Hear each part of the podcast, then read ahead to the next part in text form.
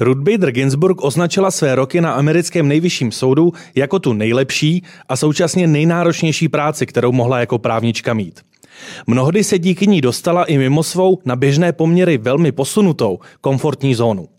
Mají podobný přístup k profesi či životu i tři dámy, které jsou se mnou ve studiu Info.cz? To možná zjistíme už za chvíli.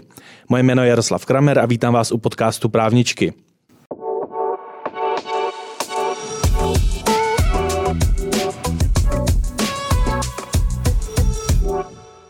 Moje pozvání dnes přijali Zuzana Smítková, partnerka advokátní kanceláře Toma na partneři. Já děkuji za pozvání, dobrý den.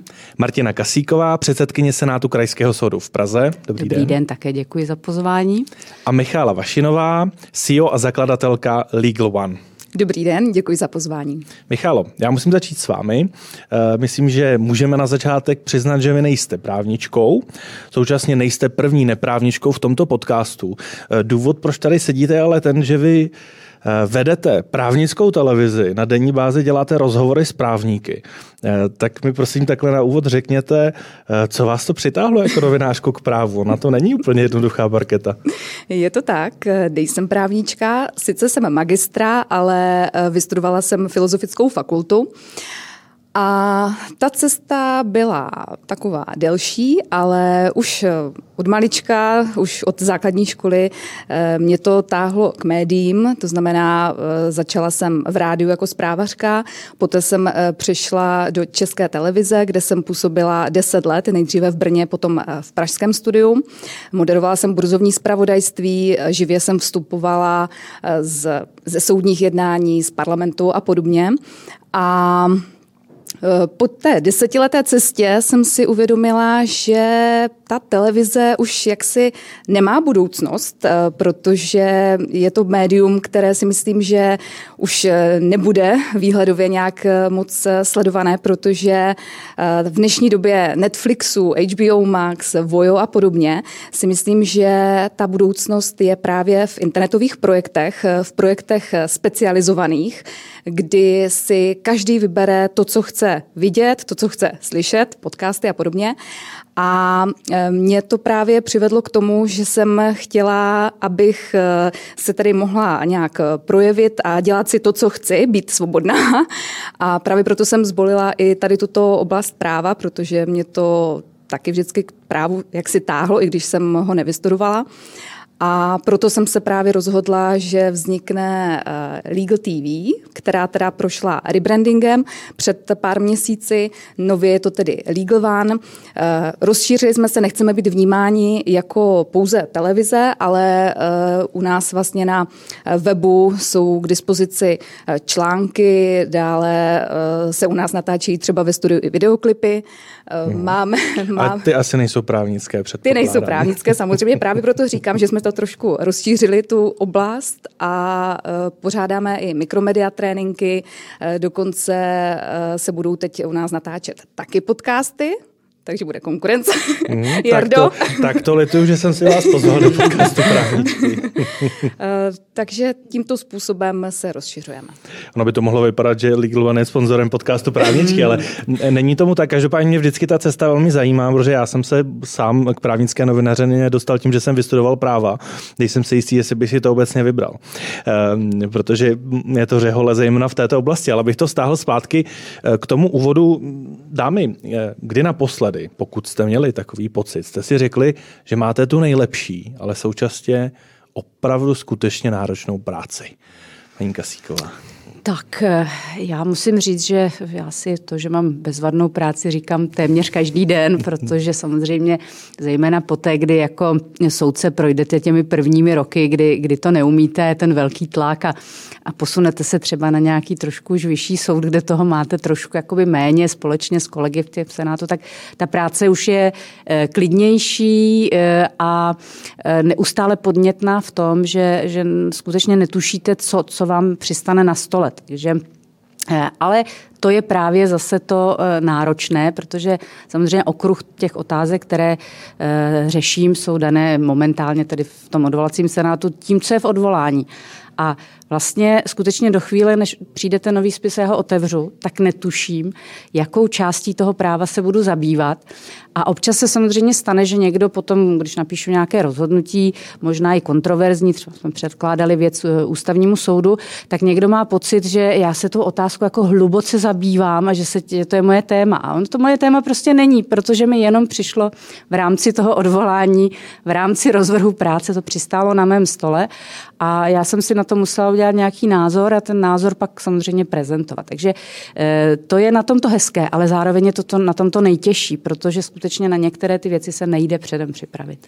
Máte ten moment, než se poprvé podíváte do nového spisu, nějaký symbolický, dokáže člověka i po řadě letech úspěšné kariéry jako natchnout to, že za chvíli se dozví, jakou náročnou věc bude řešit a možná s kontroverzním výsledkem? Eh, vy jste začal náročnou, některé ty věci jsou čurdy. Nebudeme si zase říkat, že všechny jsou náročné. Takže ono to začíná už tím, že nevíte, jestli otevřete tu věc a bude to prostě zpět vzetí odvolání, se kterým nebudu dělat téměř nic, a, a nebo jestli to bude něco, něco složitého. Jako svého času, jako začátečník jsem soudila tři eh, třetinu akcí komerční banky a v tu chvíli prostě víte, že, že je to samozřejmě samozřejmě náročné. Takže to skutečně eh, takto u toho soudce, soudce je a, a i, i když má určité třeba vymezené specializace, tak i v rámci těch specializací prostě chodí nesmírně rozdílné eh, kauzy.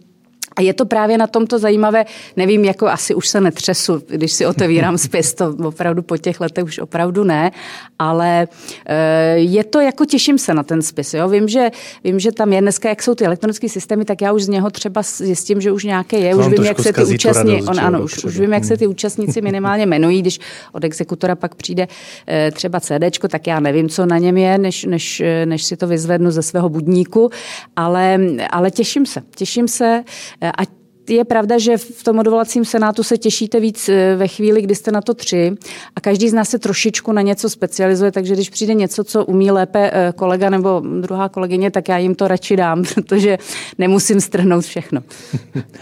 Zano, jak to máte vy? Říkáte si čas od času, je to sice krásná, ale opravdu náročná práce. Já si to teda taky říkám. Já uh, určitě jako vidím velkou výhodu v advokaci v tom, že jste pádem svého času. Pokud vám teda nenařídí jednání soudy zrovna tam, kam uh, nechcete, aby vám to nařídili, nebo nějaký výslechy. Já se omlám, že vám do toho skočím. Já ano. to vlastně slychávám celkem často, že advokáti ano. jsou pány svého času. Ale pokud máte extrémně náročného klienta, Eh, tak spíše ten klient je pánem vašeho času. Není to tak? No, máte samozřejmě vždycky volbu se s tím klientem stanovit nějaký meze. Jo, jsou klienti, kteří opravdu, jak říkáte, jsou nároční, jsou zvyklí na to, že jste jim na telefonu téměř pořád, ale pak přijde taky nějaká večerní hodina, kdy končím kdy už prostě telefony nezvedám, e-maily nevyřizuju, ale pokud jen trochu můžu a vím, že to v tu chvíli nesnese odkladu, tak tomu klientovi ráda pomůžu i v takovýhle čas. Ale ta výhoda, kterou eh, já vidím v té advokaci, je skutečně velká hlavně pro ženy, Oceníte to jako matka, eh, prostě, která si může přizpůsobit čas i, i tak, aby zvládla ty domácí povinnosti ve vztahu k dětem a tak dále. Eh, rozvrhnete si, kdy si sednete k počítači, budete sepisovat, kdy se setkáte s tím klientem. Jo je to hodně flexibilní a určitě jako zajímavá. Já to prostě, já jako vím, že advokaci někdo vnímá jako profesi pro chlapy. Já si myslím, že to je i dobrá profese pro ženský. No, tak zejména v podcastu právničky jako profesi pro chlapy nevnímáme. A to žádnou právnickou profesi. Když jsme tady s Martinou Kasíkovou řešili to možné nadšení o, u nových případů, je to tak, že vás dokáže více natchnout zbrusonový klient, Eh, který může přijít s jakýmkoliv myslitelným požadavkem v rámci vaší oblasti. A nebo spíše klient, kterého znáte už roky a máte určitou komfortní zónu eh, a máte k němu ten feedback. Který typ klientů je pro vás zajímavější? Hele, já si myslím, že to můžou být obě varianty, které uvádíte. Jo. Vždycky jednak eh, musí fungovat i mezi advokátem a klientem taková chemie. Je to vztah založený na důvěře. Klient, já musím cítit, že důvěřuje mě, mým radám a, a, a zároveň já zase mám Eh, důvěru vůči němu, že informace, které mi předává, že se, jako, jsou na nějakém reálném základě, že jako nelže, neuvádí mě v omyl a tak dále. Takže eh, já pak, když je to samozřejmě nový klient, tak stejně tak, jako když se vidíme poprvé, on si oťukává mě, já si oťukávám jeho. A když už potom ten vztah funguje delší dobu, tak určitě prostě i, i když přinese jakoukoliv novou kauzu, může to být zase nový impuls, něco zajímavého. Jo, takže i, i se starým klientem se můžete dočkat překvapení. Um, abych nevynechal z toho nadšeného kolečka i vás, Michaelo, máte nějaký tip, jak i po více než deseti letech Eh, rozhovorů, mediální práce, eh, kontaktů s významnými vlivnými lidmi se natchnout dostatečně do každého rozhovoru a do každého nového případu a příběhu? Já jsem nadšená každý den.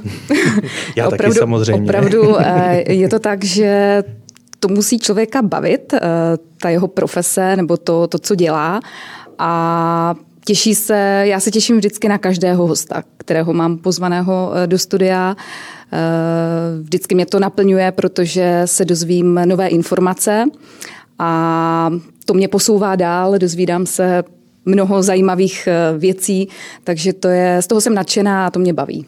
Vybavíte si ještě první opravdu skutečně seriózní právnický rozhovor, jak moc náročné pro vás bylo se na něj připravit, jestli teď třeba zpětně jste si říkala s těmi vědomostmi, které už máte po té době, že jste měla v nějaké oblasti se něčemu více věnovat. Vracíte se k tomu?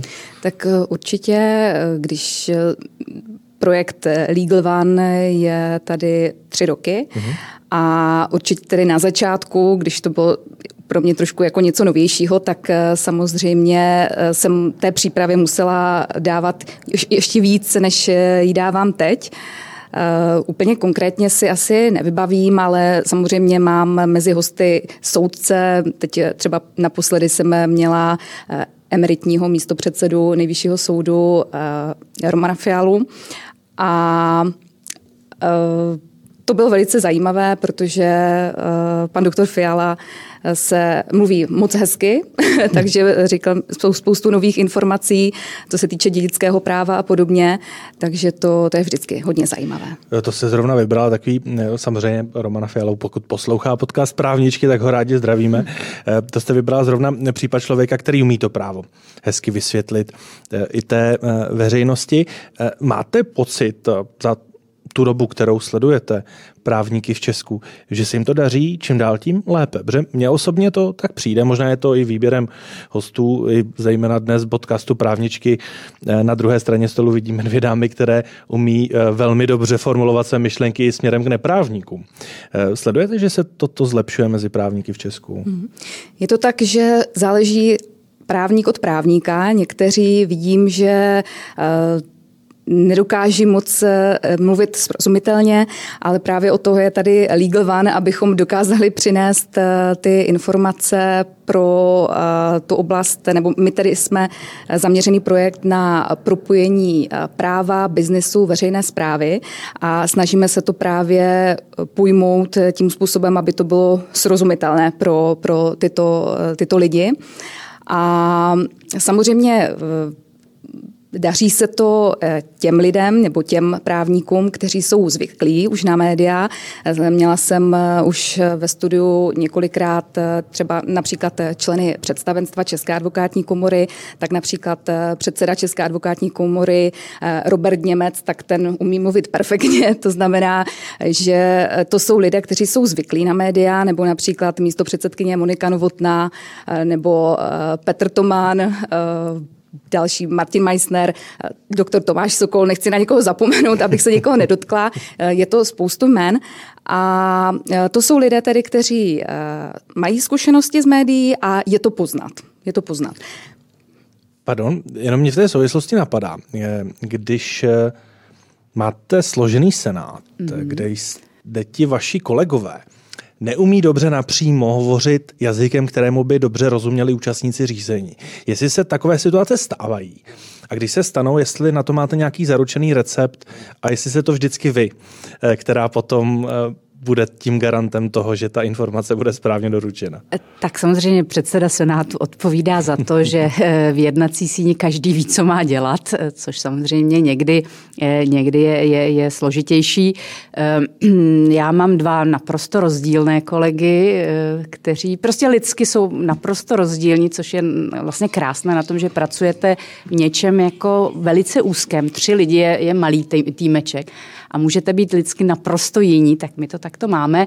A tu a tam se to samozřejmě stane, že, že i já vnímám, že ti účastníci nevnímají dobře, no tak pak do toho nějak zasáhnu a snažím se to znova vysvětlit. Ale myslím si, že kdyby se to stalo mně, tak ty kolegové by mě tak jako naznačili, že, že to mám třeba zopakovat, jo? Takže, takže se tam hlídáme. Jo? V tom je to kouzlo, že ty tři lidi jsou tak, tak propojeni, že když se jednomu něco trošičku nedaří, tak, tak od toho jsou tam ti další dva dva, aby, aby to prostě vybrali za něj, tu zatáčku a, a hlídáme se, píšeme si vzkazy, na tohle si zapomněl, na tohle si zapomněla, uděláme to takhle. Takže Určitě, ale, ale myslím si, že, že eh, je pravdou, že k nám chodí ti advokáti v poslední dobou velmi dobře připravení, takže eh, my se snažíme být taky velmi dobře připraveni, takže ta, ta komunikace je o tom, že, že prostě to, ty, ty informace, které si vzájemně vymě, eh, vyměňujeme, oni samozřejmě hlavně čekají na náš názor, my často říkáme, čím vše překvapujeme, říkáme předem svůj předběžný názor na to odvolání, abychom se v tom odvolacím řízení vzájemně netrápili tím, že, že se bude prokazovat něco, co nás vlastně nezajímá, ti advokáti zatím půjdou úplně zbytečně. Eh, takže tím jsou docela často překvapení. A tam samozřejmě, když se jim vysvětluje něco složitějšího, protože my máme specializaci exekuce s cizím prvkem, takže děláme i cizozemské exekuční tituly vydané, vydané v cizině, takže to je hodně jakoby náročné tak když ty advokáti nechápou, tak je to na jejich očích vidět. Takže se to musí zopakovat jinak, totéž, ale jinak, aby, aby jsme prostě tam našli nějakou zájemnou komunikační prostě bázi, kdy si rozumíme a, a už jsem se, možná, že jsem tak i začínala jako soudce, že jsem měla pocit, že je bezvadný, když já tam přijdu s tím, že je překvapím všechny, co vím a oni neví, tak eh, z té fáze jsem se poměrně brzo dostala a, a dneska vím, že důležité je, aby jsme všichni věděli, o co se jedná. Samozřejmě eh, ty strany mají nějaké protichudná stanoviska, to je, ale abychom, abychom tam ze sebe nedělali vzájemně v uvozovkách hlupáky v tom, že eh, ti advokáti nebudou vědět, kam my vůbec míříme. To, to nemá smysl, takové soudní jednání. Použil bych obdobný dotaz, který jsem měla Michalovi. Současně také působíte Eh, ve vzdělávání budoucích naraze soudců, ale i právníků. Máte za to, že v rámci vašeho soudcovského stavu eh, je čím dál tím větší snaha skutečně dobře komunikovat? Myslím si, že ano. Myslím si, že jakoby, já už jsem opravdu soudím opravdu dlouho. Já jsem tehdy ještě začínala v 25 letech, to šlo, takže, takže já jsem kariérní soudce, takže to skutečně už je, je, je delší dobu.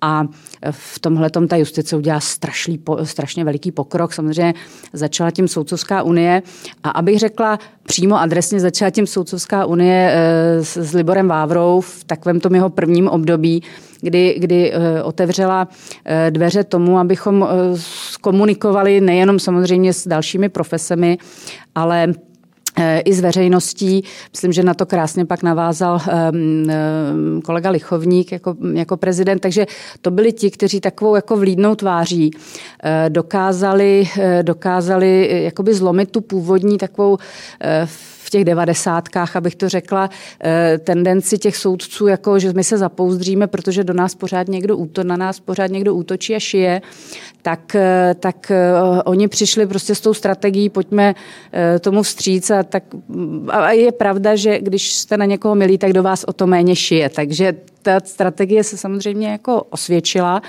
a já jsem v té době v té soudcovské unii eh, byla poměrně aktivní a, a prostě to, mě na tom oslovilo především tohleto. Jo? Takže já jsem se tam začala věnovat vzdělávání a to vzdělávání nebylo jenom pro soudce. Uvědomili jsme si, že, že když soudci tají své vědomosti, tak vlastně eh, ti advokáti neví, co, co vlastně se děje a a na rozdíl od těch advokátů, my se jako hodně specializujeme na těch vyšších soudech, takže něco jim přednášet v té specializaci taky znamená, že, že se dozví, eh, dozví něco, co oni při té eh, širší praxi by třeba těžko eh, hledali a dneska těch informací je tolik, že přehlédnout nějaké zásadní rozhodnutí nejvyššího nebo ústavního soudu jde úplně jednoduše, protože čím více informací máte, tím méně toho naleznete. Takže... To jsem rád, že to slyším od soudkyně. Někdy panuje taková ta představa, že to přece musíte znát.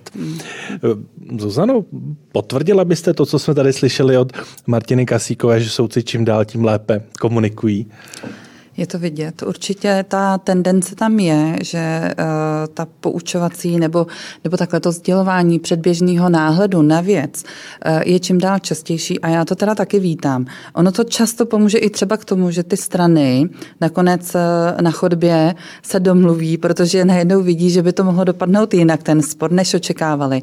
Myslím si, že to je ku prospěchu všech. Já jako advokátka taky si ráda poslechnu ten názor, protože jdu vždycky uh, před ten soud s nějakým stanoviskem, který jsme sepsali pro klienta.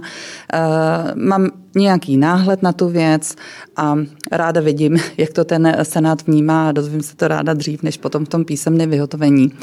Takže určitě tam ten tendence je. Já teda musím říct, že ještě dřív, než vůbec se to stalo nějakou povinností, tak eh, jsem tohoto zažívala na mimo pražských soudech. Mm-hmm. Tam je přeci jenom méně formální přístup soudců. Já byla často překvapená, kdy třeba i ty soudci, nevím, jestli to bylo úplně tradiční, ale i třeba po skončení jednání řekli, ještě tu počkejte, probereme to ještě.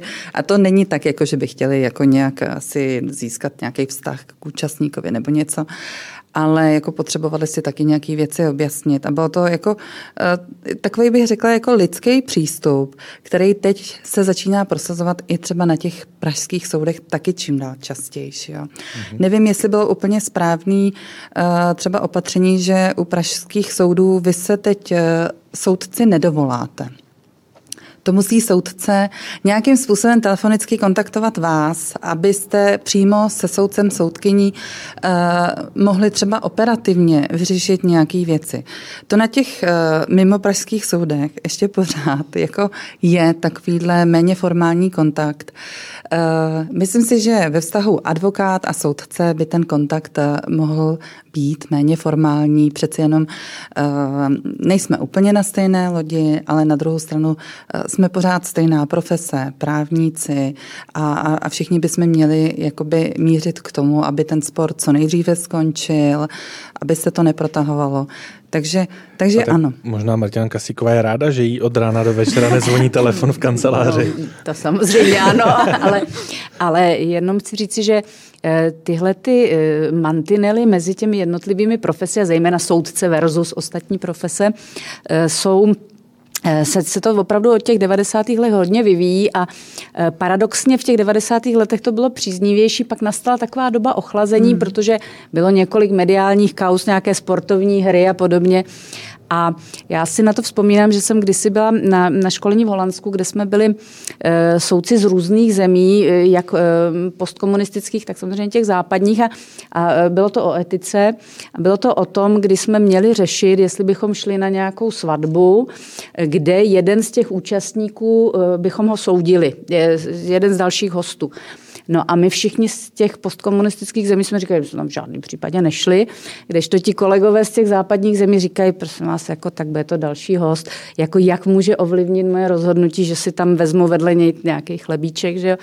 A e, je to o tom, že prostě tam, kde ta veřejnost té justici věří, e, tak tam ty soudci mají mnohem menší obavu dělat některé kroky, než v těch zemích, kde, kde ta justice tu důvěru prostě nemá a my si teď prostě krůček po krůčku budujeme a souhlasím s tím, že, že, že se nám to jakoby, ale velmi pomalu tedy, ale daří. daří takže myslím si, že je, je fajn, že i tady si řekneme, že jako to, že půjdeme společně na kávu třeba, neznamená, že já jsem jako úplatná, i kdyby tu kávu teda konec konců kolegyně zaplatila, protože prostě mě si nikdo za jednu kávu nekoupí.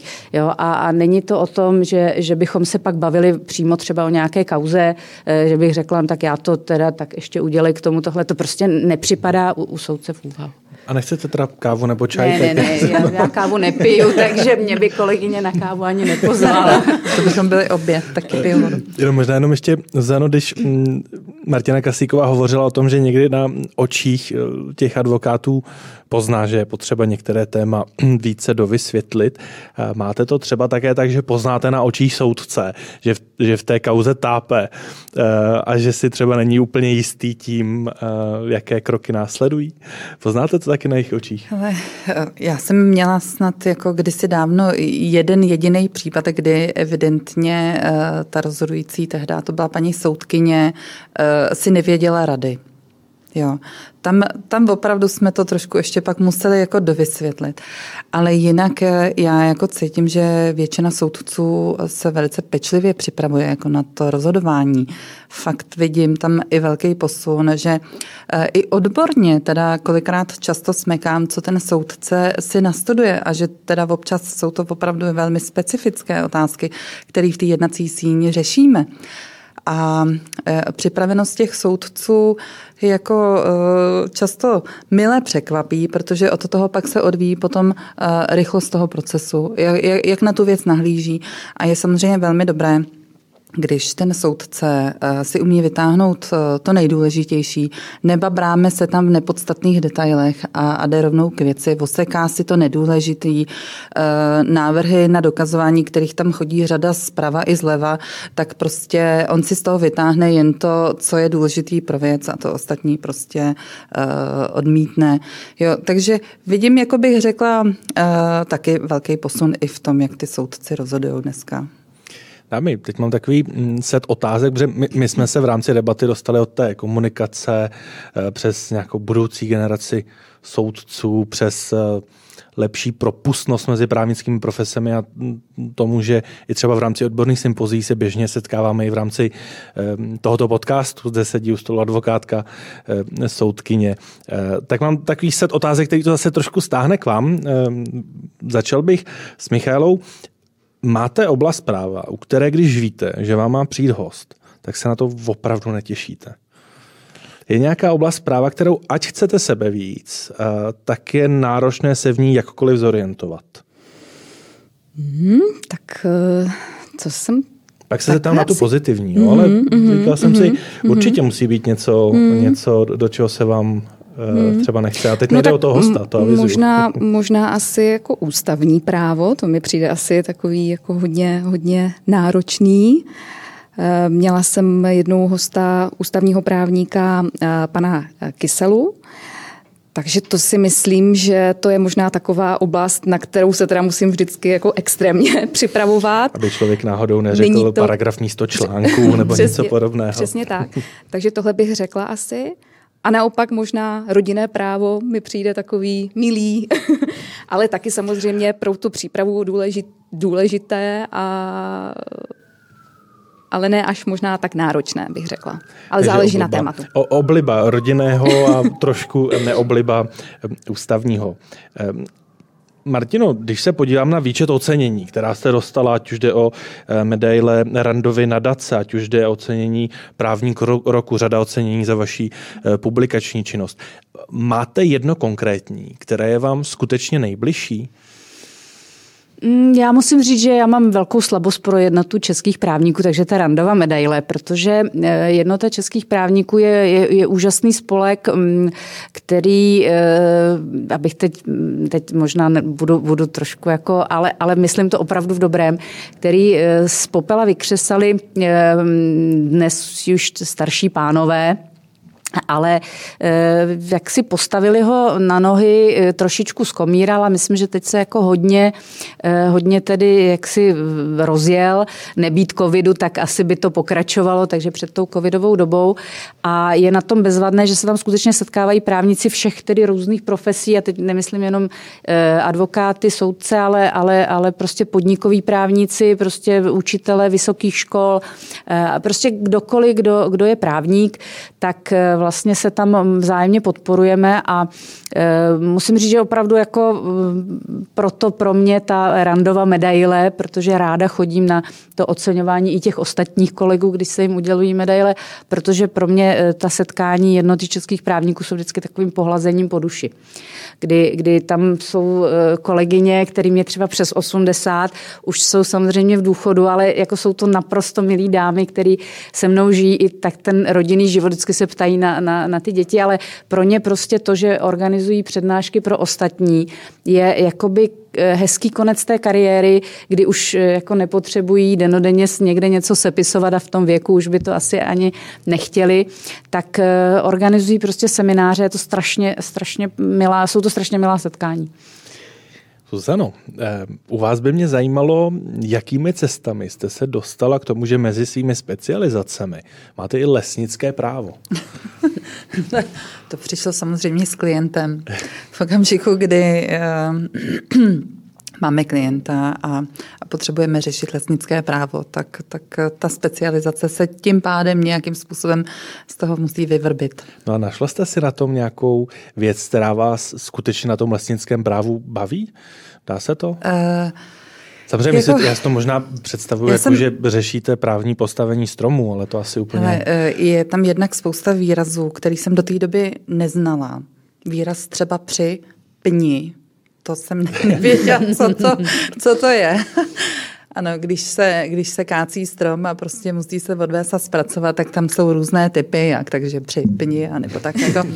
A takže pro mě v tomhle samozřejmě naprostého uh, tehda ještě neznavovala jsem se něco málo dozvěděla. Jinak i to lesnické právo, ono, ono jako, eh, je to jako každé jiné odvětví, řešíte tam dost často smlouvy, týká se to veřejných zakázek, uh, řešíte tam problematiku odstupování od smluv, smluvních pokut, jo, takže má to i mm, společný body s ostatníma odvětvíma. Takže to nějak zásadně neovlivňuje to, jestli se půjdete projít do lesa nebo ne, že byste měla Když... práce na hlavu. Řada lidí si jde odpočinout do lesa. Já teda chodím taky ráda do lesa si odpočívat, ale, ale jako nemyslím si, že bych zrovna, když se procházím lesem, myslela na klienta. Zrovna tohoto konkrétního. um, ten druhý set otázek, ten se týká um, nějaké vysněné pracovní příležitosti. A no, každé z vás to má samozřejmě jinou podobu, abych začal od Zuzany. Jestli existuje nějaký typ klienta nebo případu, který jste si říkala, že by vám ještě v rámci vaší kariéry chyběl jako ta poslední skládačka do pucle. Takový ten dream klient, nějaká problematika, které byste se ráda věnovala a víte, tušíte, že by vás extrémně posunula a bavila. Já myslím, že jsem měla velké štěstí už na ty dream klienty od nástupu vůbec do advokacie. Takže e, nějakýho dream klienta, kterýho bych ještě neměla a toužila po něm, to už jsem snad ani jako neměla. Jako, já mám asi splněno v tom směru, že jako většinu těch věcí, co jsem si chtěla e, prožít, oskoušet, tak se mi zaplať pámbu vydařilo a, a označila bych všechny moje klienty za dream klienty. Jak často si soudce a případně mm, do jaké etapy v rámci své profesní dráhy si říká, ty ještě by mi mohl napadnout, napadnout tady ta problematika nebo tady ta agenda. Protože pochopil jsem, že to není úplně na pořadu, než by soudce přemýšlel nad tím, jaký ty případů by chtěl, prostě hmm. čeká, co na něj vyskočí, ale možná v těch začátcích kariéry ne? ne, já jsem nikdy takhle eh, o tom nepře, ne, neuvažovala, prostě tam skutečně, jak tím, že to nemůžete nijak ovlivnit, tak co vám přistane na stole, tak to vyřešíte. Já jsem si vždycky, když jsem měla chuť nějakou problematiku eh, si nastudovat a řešit, tak jsem to většinou dělala, takže jsem pak si to začala přednášet a tím eh, ty přednášky jsou výborné tím, že si člověk nastuduje i to, co by si jinak nenastudoval, protože když sedíte před 100-120 lidmi, tak eh, máte takovou odpovědnost, že, že, že si připravíte víc. Takže já, když jsem měla nějaký pocit, že, že mě nějaká problematika zajímá, tak jsem si udělala ten odskok eh, z té profese do toho přednášení. Michalo, u vás se to úplně nabízí. Je nějaký rozhovor, který pro vás by byl snový, uh, uskutečnit ho. A teď to nemusí být právnička, může to být i právník nebo klidně zástupce jakékoliv jiné profese. Mm. Uh, tak Myslím si, že mám určitě nějaký seznam vytvořený, eh, který se teda s dovolením nechám pro sebe, ale musím říct, že eh, mám radost, že jsem měla možnost eh, natáčet rozhovor s panem Pithartem, který byl velmi zajímavý a to jsem pokládala za, měla jsem z toho velkou radost. Nebo ještě co mě napadá, tak mě taky potěšilo, že jsem v podstatě mohla vyspovídat jako první médium, tak to televizní, pana Šimáněho ze, ze Smartwings, majitele. Takže někdy právě to, že mi přijdou i ti hosté, kteří třeba ještě nikde, nikde nebyli, nikde takto nehovořili v televizi, tak to mě, to mě, to mě těší. A co tedy ještě zmíním, tak eh, jak tedy eh, říkáte, nemusí to být z oblasti práva, tak eh, jsem vedla rozhovor právě, jak jsem zmínila na začátku, že se u nás ve studiu natáčí i videoklipy, tak se na podzim 2021 u nás natáčel videoklip skupiny Tata Boys, určitě znáte, hudební skupinu. No a právě eh, kluky Milana Cajse a Mardošu jsem si pozvala i do studia, vedla jsem s nimi rozhovor a bylo to velice zábavné a bylo to trošku něco jiného, než na co jsem byla zvyklá. Takže mi to tak potěšilo. To se, to se vám nedívím. Dámy, patříte k těm, které umí pracovat s tlakem a patříte současně k těm, eh, které potřebují trochu tlaku, aby podávali ty nejlepší možné výkony. Začal bych mm-hmm. s Michalou. No, živé vysílání, televize, televizní stora, to je tlak sám Právě tak, přesně tak. Mám s tím bohaté zkušenosti, co se týče živého vysílání. Eh, je to tak, že takový ten zdravý tlak je určitě podle mě prospěšný, že nás to eh, vyburcuje k takovým těm eh, výborným výkonům. To znamená, že určitě je to, je to pozitivní, ale samozřejmě se to nesmí přepísknout, aby to potom už naopak eh, nemělo spíš nějaký jako negativní eh, charakter.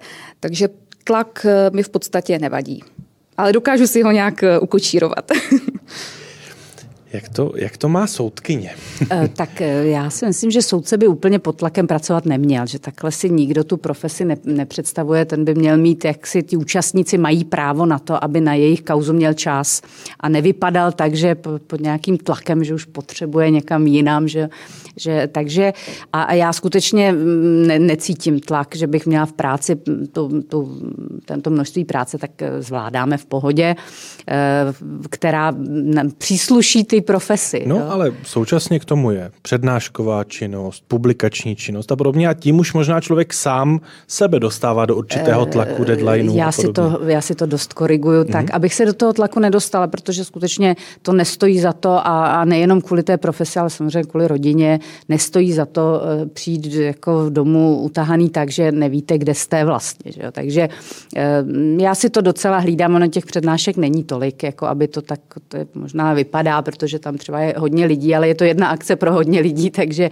je to třeba jeden den, ani, ani ne jeden den měsíci, takže to není zas tak, tak náročné, aby se to nedalo skloubit. A měla jste to tak vždycky? Nebo jste si k tomuto ideálnímu stavu musela uh, najít cestu? Uh, já jsem samozřejmě už tady zmínila, že ty začátky každého soudce jsou poměrně náročné tím, že neumí to řemeslo, obvykle převezme nějaké rozjeté senáty a v těch 90. letech, kdy jsem začínala já, to bylo jako toho bylo hodně, přes, hodně kolegů odcházelo eh, do soukromé sféry, takže po nás, eh, jako na nás začátečníky tam zůstávaly eh, jako obrovské rozpracované senáty, což si dneska už ti kolegové úplně nedovedou představit ani, jo? Že, že dneska, když převezmou senát, tak je třeba mm, pětkrát méně spisů, než jsme měli tehdy my.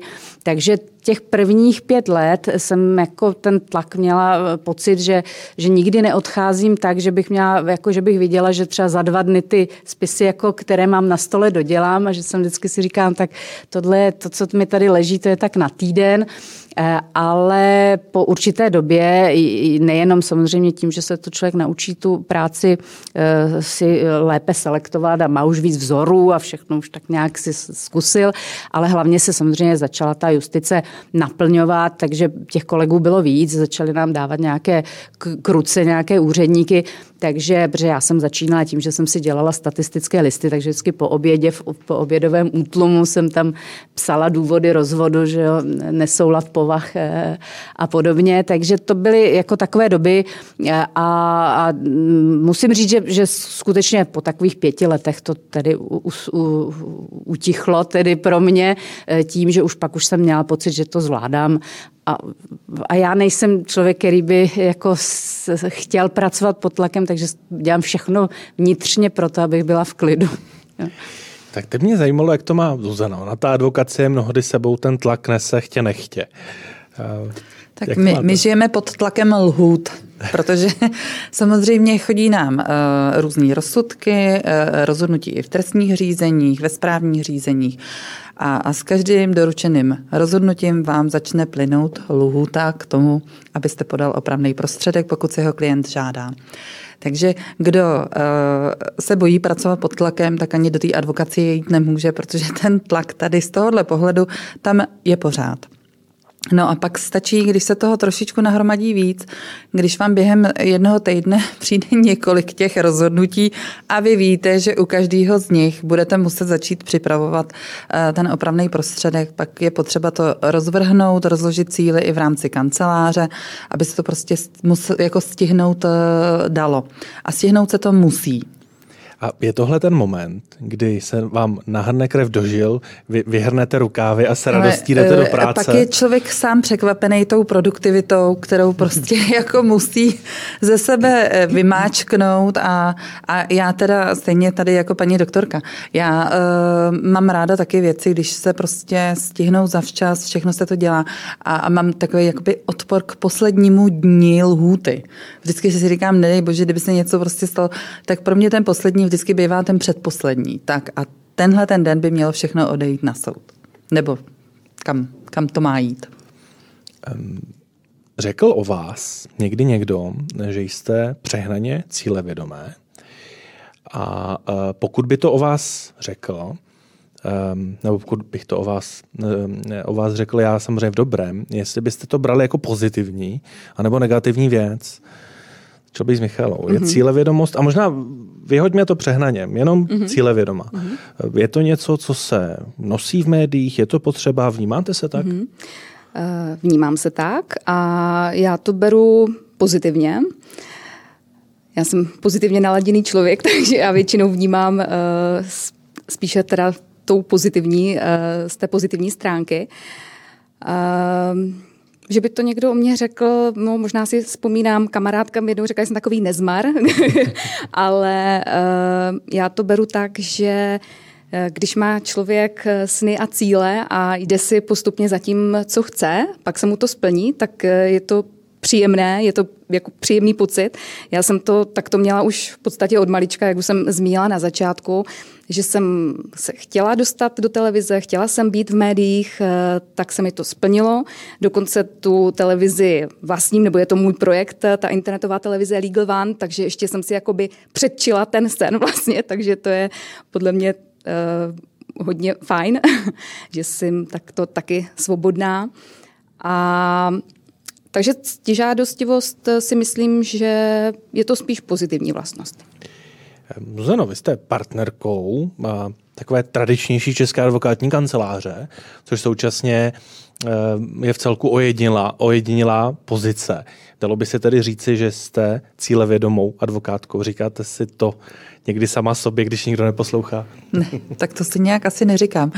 Nepřemýšlela jsem o tom, ty cíle každý z nás má a, a samozřejmě uh, postupně si plníte, takže když už jsem se potom dala na práva, tak mým cílem bylo ty práva dostudovat, když se dáte do advokacie, tak vaším cílem je být prostě uh, dobrý, solidní uh, advokát, a, a, a já teda už ani teď, ne, jako mým cílem teď je jenom prostě udržet ten level a samozřejmě ještě ho případně zvyšovat, pokud to jde, ale myslím si, že jako kancelář jednak už eh, renomé Hlavně díky kolegovi Petru Tomanovi samozřejmě máme uh, značný a, a bylo by fajn si ho udržet. Tak možná z tohohle pohledu pořád nějaká cílevědomost eh, ve mně je a, a takhle to mají určitě všichni.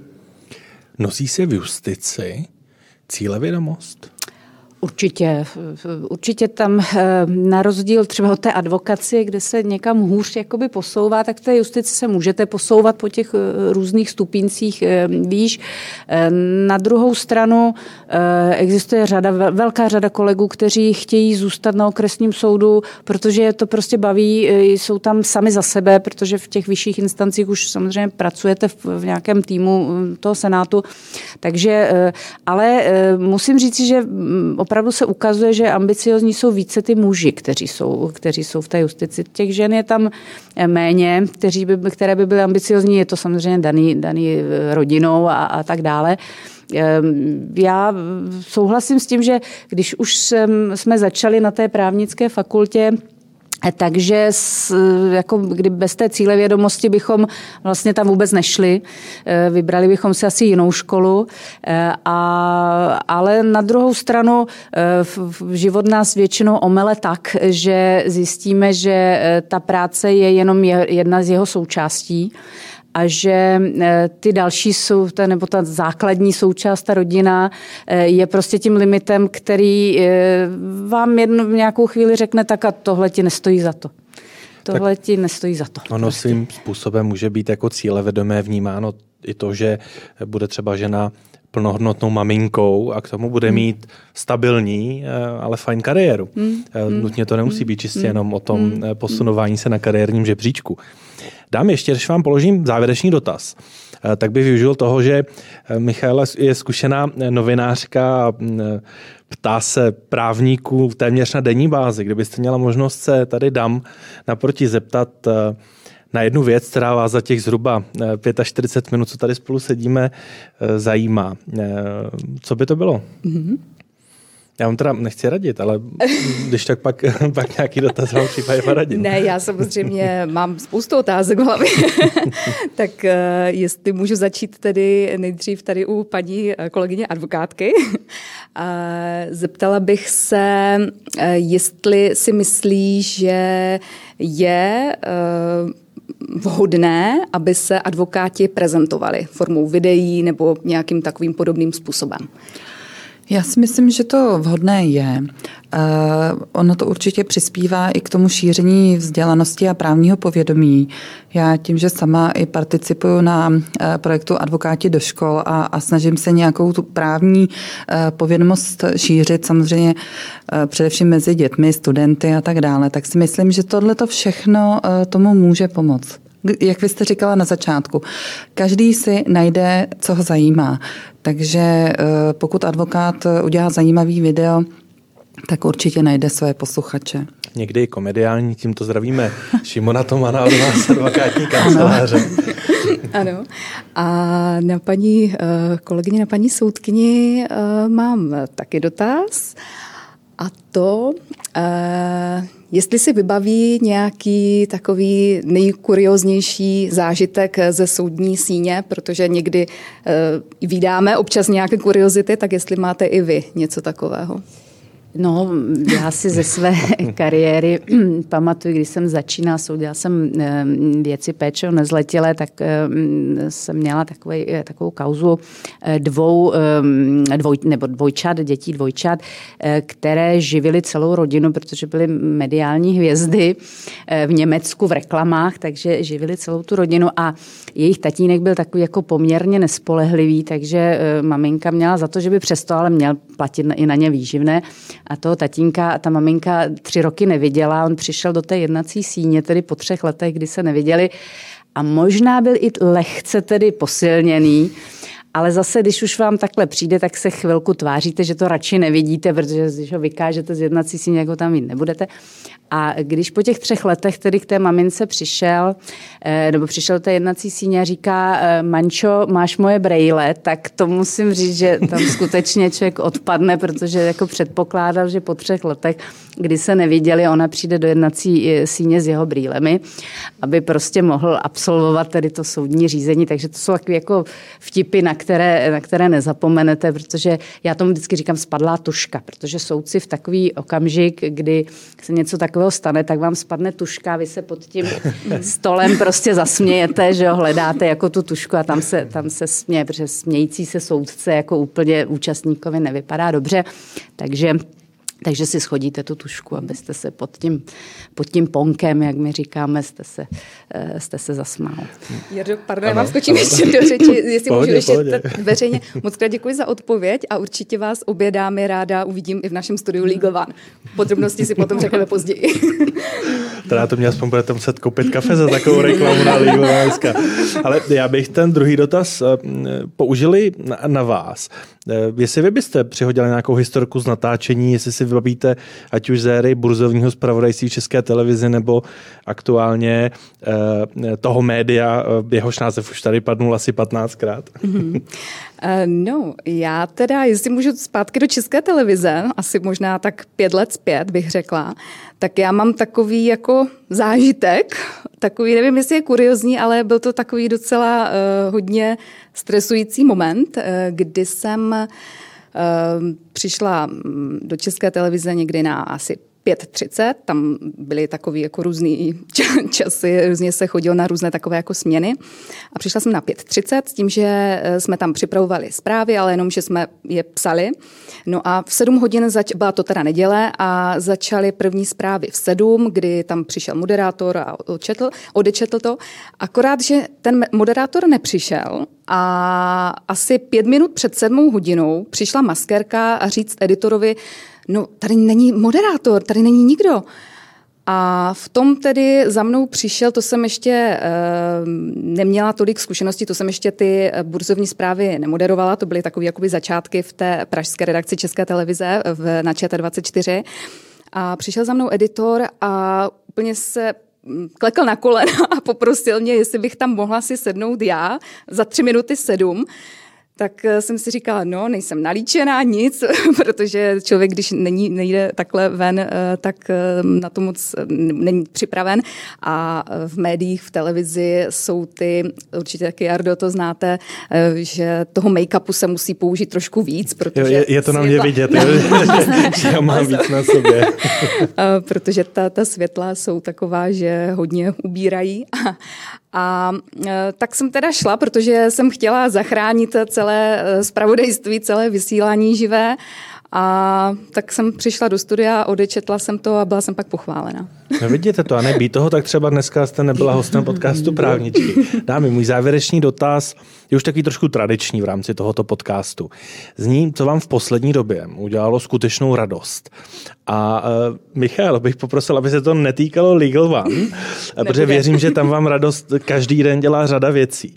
Tak pokud byste našli něco, uh, co může posloužit jako motivace, čistě jenom pochvala, pochlubení se, nebo to, co vám prostě jenom zvedlo náladu. Tak Zuzano, najdeme něco?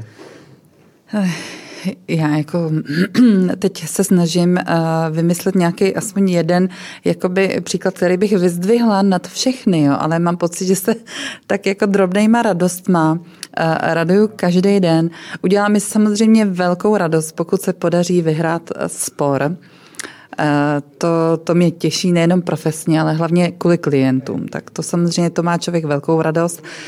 Eh, těší mě, když eh, kancelář šlape, jak má, když naši koncipienti, kteří prostě jsou šikovní, rozhodnou se s náma zůstat po advokátních zkouškách, tak to jsou prostě všechno takové drobné radosti. No. Eh, co udělala radost Martině Kasíkové? Eh, já jsem také člověk drobných radostí, spíše než takových těch velkých eh, záležitostí.